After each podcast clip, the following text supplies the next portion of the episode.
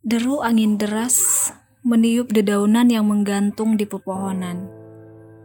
Sementara itu, hujan terus menggempur tanah beserta segala benda yang berdiri di atasnya. Semua atap rumah basah. Setiap jalanan tergenang. Guntur menggelegar. Langit berpendar lalu gelap kembali. Begitu berulang-ulang. Sementara itu, di salah satu teras kos bangunan tua, seorang gadis tengah menangis terisak-isak. Hidung mancungnya memerah, bibir tipisnya basah oleh air mata yang mengalir melalui pipi mulus. Ia terjongkok dan bersandar di dinding berwarna kelabu. Kepalanya menunduk dan bersentuhan dengan kedua lutut kakinya. Kedua kakinya itu saling mengimpit sehingga menutupi wajahnya yang manis dan muram.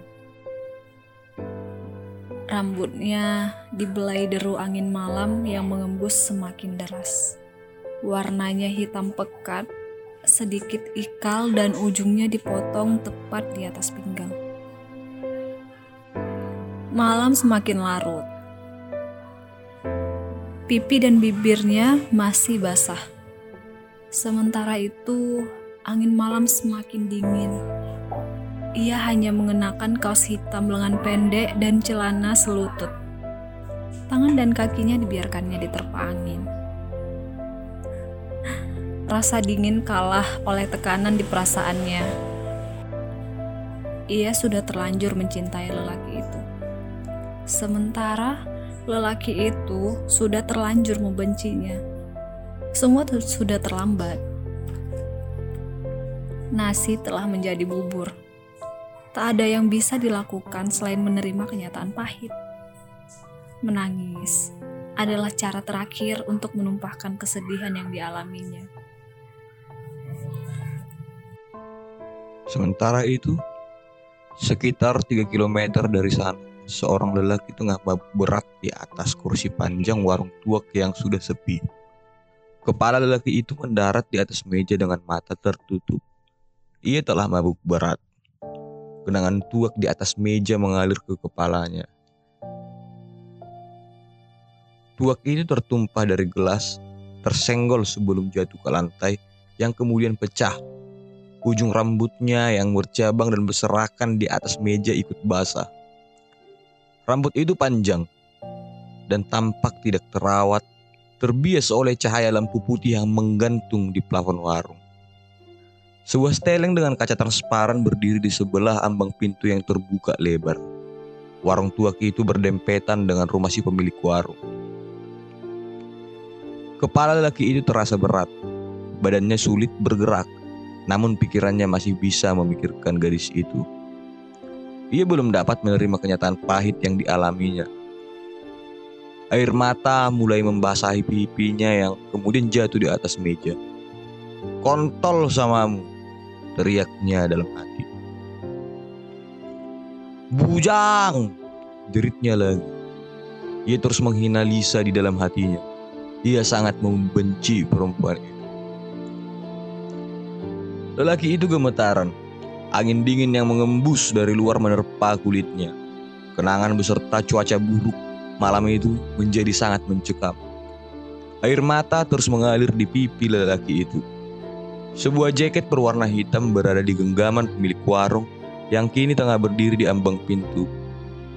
Di tangan kanannya, ia memegang selai kain lap putih dengan corak petak berwarna biru. Kemudian ia beranjak, mendekat ke arah lelaki itu lalu menyeka genangan air di atas meja dengan kain lap. Tolong berikan aku setengah teko lagi. Ucap lelaki itu seraya bersusah payah mengangkat kepalanya.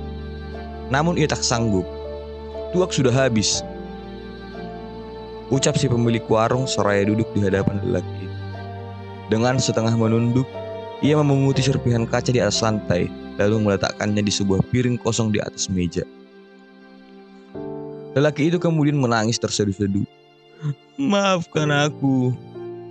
Tidak apa-apa, ucap si pemilik warung. Ia membentangkan jaket di atas badan lelaki itu. Apa yang terjadi? Kau tak pernah seperti ini. Tanya si pemilik warung memberanikan diri. Tangisan lelaki itu semakin terseduh-seduh. Si pemilik warung menepuk-nepuk pundak lelaki itu. Aku telah bersetubuh dengan seorang musuh. Dari lelaki itu seraya terus menangis. Dan bodohnya, aku telah mencintainya. Gadis itu masih terus menangis dan masuk ke dalam kamar. Ia membaringkan tubuhnya di atas kasur, lalu membenamkan wajahnya di atas bantal. Air mata yang mengucur melalui pipinya menetes-netes di sarung bantal. Sebuah kenangan membawanya melayang ke sebuah puncak gunung yang tinggi dengan angin yang berembus kencang. Ia dan lelaki itu berbaring di atas bebatuan beralaskan matras di sebelah sebuah tenda. Wajah mereka menghadap ke langit, menatap tebaran bintang dan sebuah bulan yang terang. Keduanya sangat bahagia dan berbincang tentang banyak hal. Kau tahu apa yang paling kubenci selain kapitalis? Wajahnya masih menengadah ke langit. Apa? Aku sangat membenci aparat. Gadis itu kaget. Kemudian ia berusaha untuk terlihat tenang meski jantungnya menjadi berdebar-debar. Kenapa tiba-tiba ia berbicara tentang aparat? Uh, uh, aku juga. Dan kau tahu kenapa aku mencintaimu? Lelaki itu memiringkan tubuhnya menghadap ke gadis itu. Dengan keresahan yang disembunyikan, si gadis menoleh ke wajah kekasihnya. Kenapa? Karena kau berfilsafat dan kau seorang Marxis. Mendengarnya, gadis itu semakin gugup. Jantungnya semakin berdegup kencang. Ia menatap mata kekasihnya. Maafkan aku, ucapnya dalam hati. Kini mata mereka saling menatap, lalu perlahan-lahan kepala mereka saling berdekatan. Sepasang kekasih itu kemudian bercumbu di bawah bintang yang berkedap-kedip dan sebuah bulan purnama di atas puncak gunung yang semakin dingin. Si pemilik warung masuk ke dalam rumah, lalu keluar lagi dengan sebuah handuk biru di tangannya. Handuk itu digosok-gosok ke rambut lelaki itu. Namanya Lisa. Ucap lelaki itu. Aku sudah memberitahu semua yang kutahu kepada Lisa. Setelah rambut lelaki itu cukup kering, si pemilik warung menggantungkan handuk di sebuah paku yang tertancap di dinding. Rupanya dia intel. Apa? Si pemilik warung terkejut. Ia mematung seraya menatap tajam lelaki itu.